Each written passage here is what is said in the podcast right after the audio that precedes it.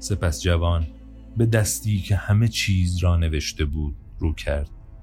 به جای آنکه صحبت کند احساس کرد کیهان در خاموشی فرو رفته و او نیز در سکوت ماند. نیرویی از عشق در قلبش جوشید و نیایش را آغاز کرد. نیایشی بود که پیش از آن هرگز به جای نیاورده بود چون دعایی بی کلام و بی خواسته بود. به خاطر یافتن چراگاه برای گوسفندانش سپاسگزاری نمی کرد. تمنای فروش بیشتر بلور نداشت. نمی‌خواست زنی که ملاقات کرده بود در انتظار بازگشتنش بماند. در آن سکوت استیلا یافته جوان فهمید که صحرا، باد و خورشید نیز نشانه هایی را می جویند که آن دست نوشته بود و میکوشند راه خود را به فرجام برسانند. و آنچه را که روی یک زمرد ساده نوشته شده است بفهمند.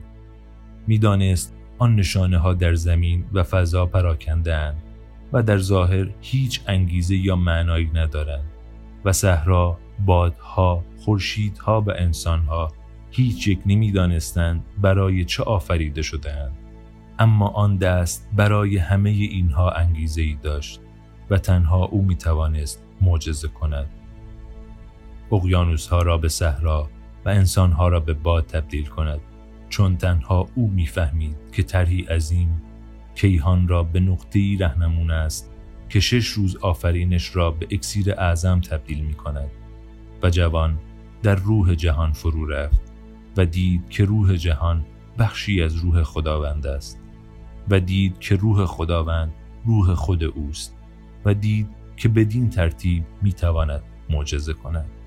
آن روز بادشم اون چنان وزید که هرگز نوزیده بود. تا نسل ها بعد عرب ها افسانه جوانی را برای یکدیگر باز می‌گفتند که خود را به باد تبدیل کرده بود. تقریبا یک اردوگاه نظامی را نابود کرده و قدرت مهمترین فرمانده نظامی صحرا را به سخره گرفته بود. هنگامی که شمعون از وزش باز ایستاد همه به مکانی نگریستند که جوان ایستاده بود.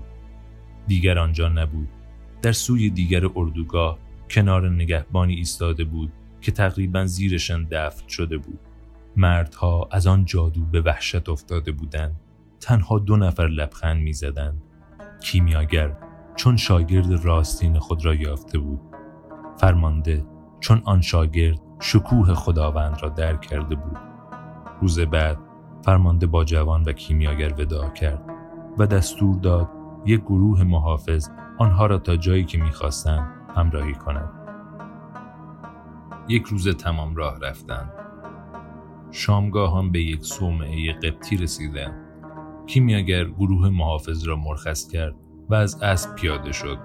گفت از اینجا به بعد به تنهایی می رویم تا اهرام تنها سه ساعت راه است. جوان گفت سپاسگزارم شما زبان جهانی را به من آموختید. تنها چیزی به یادت میآورم که پیشتر می‌دانستی. کیمیاگر در صومعه را کوبید راهبی با لباسی سراسر سیاه به استقبالشان آمد. چیزی به زبان قبطی به یکدیگر گفتند و سپس کیمیاگر جوان را به داخل صومعه دعوت کرد. خواهش کردم مدت کوتاهی از آشپزخانه استفاده کنم. به آشپزخانه صومعه رفتند. کیمیاگر آتش روشن کرد و راهب اندکی سرب آورد و کیمیاگر آن را درون بوته آهنی ذوب کرد. وقتی سرب به مایه تبدیل شد کیمیاگر تخم شیشه زرد غریب را از کیسهش بیرون آورد. از آن لایه‌ای به زخامت یک تار مو تراشید. آن را در موم پیچید و سپس در ظرف حاوی سرب انداخت. این آمیزه همچون خون به سرخی گرایید.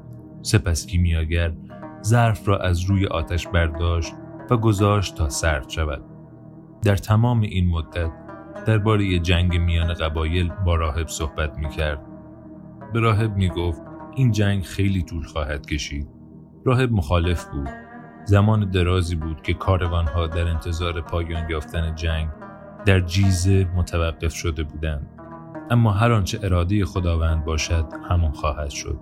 کیمیاگر پاسخ داد که چنین باد. پس از سرد شدن بوده راهب و جوان با چشمهای خیره نگریستند. سرب قالب دایره شکل بوته را به خود گرفته بود اما دیگر سرب نبود طلا بود. جوان پرسید آیا روزی این کار را خواهم آموخت؟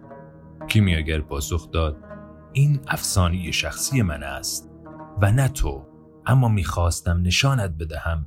که ممکن است. بار دیگر به سوی در صومعه رفتند در آنجا کیمیاگر قرص طلا را به چهار قسمت تقسیم کرد. یک قسمت را به راهب داد و گفت این مال شماست. به خاطر سخاوتتان نسبت به زائران.